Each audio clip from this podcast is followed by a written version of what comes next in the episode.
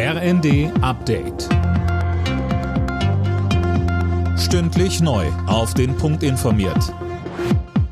Ich bin Silas Quiring. Guten Morgen. Um eine Welle von Firmeninsolvenzen wegen der hohen Energiekosten zu verhindern, plant die Bundesregierung Medienberichten zufolge das Insolvenzrecht zu lockern. Zum Beispiel sollen Unternehmen nur noch zusichern müssen, für die nächsten vier Monate fortbestehen zu können, nicht mehr für ein ganzes Jahr.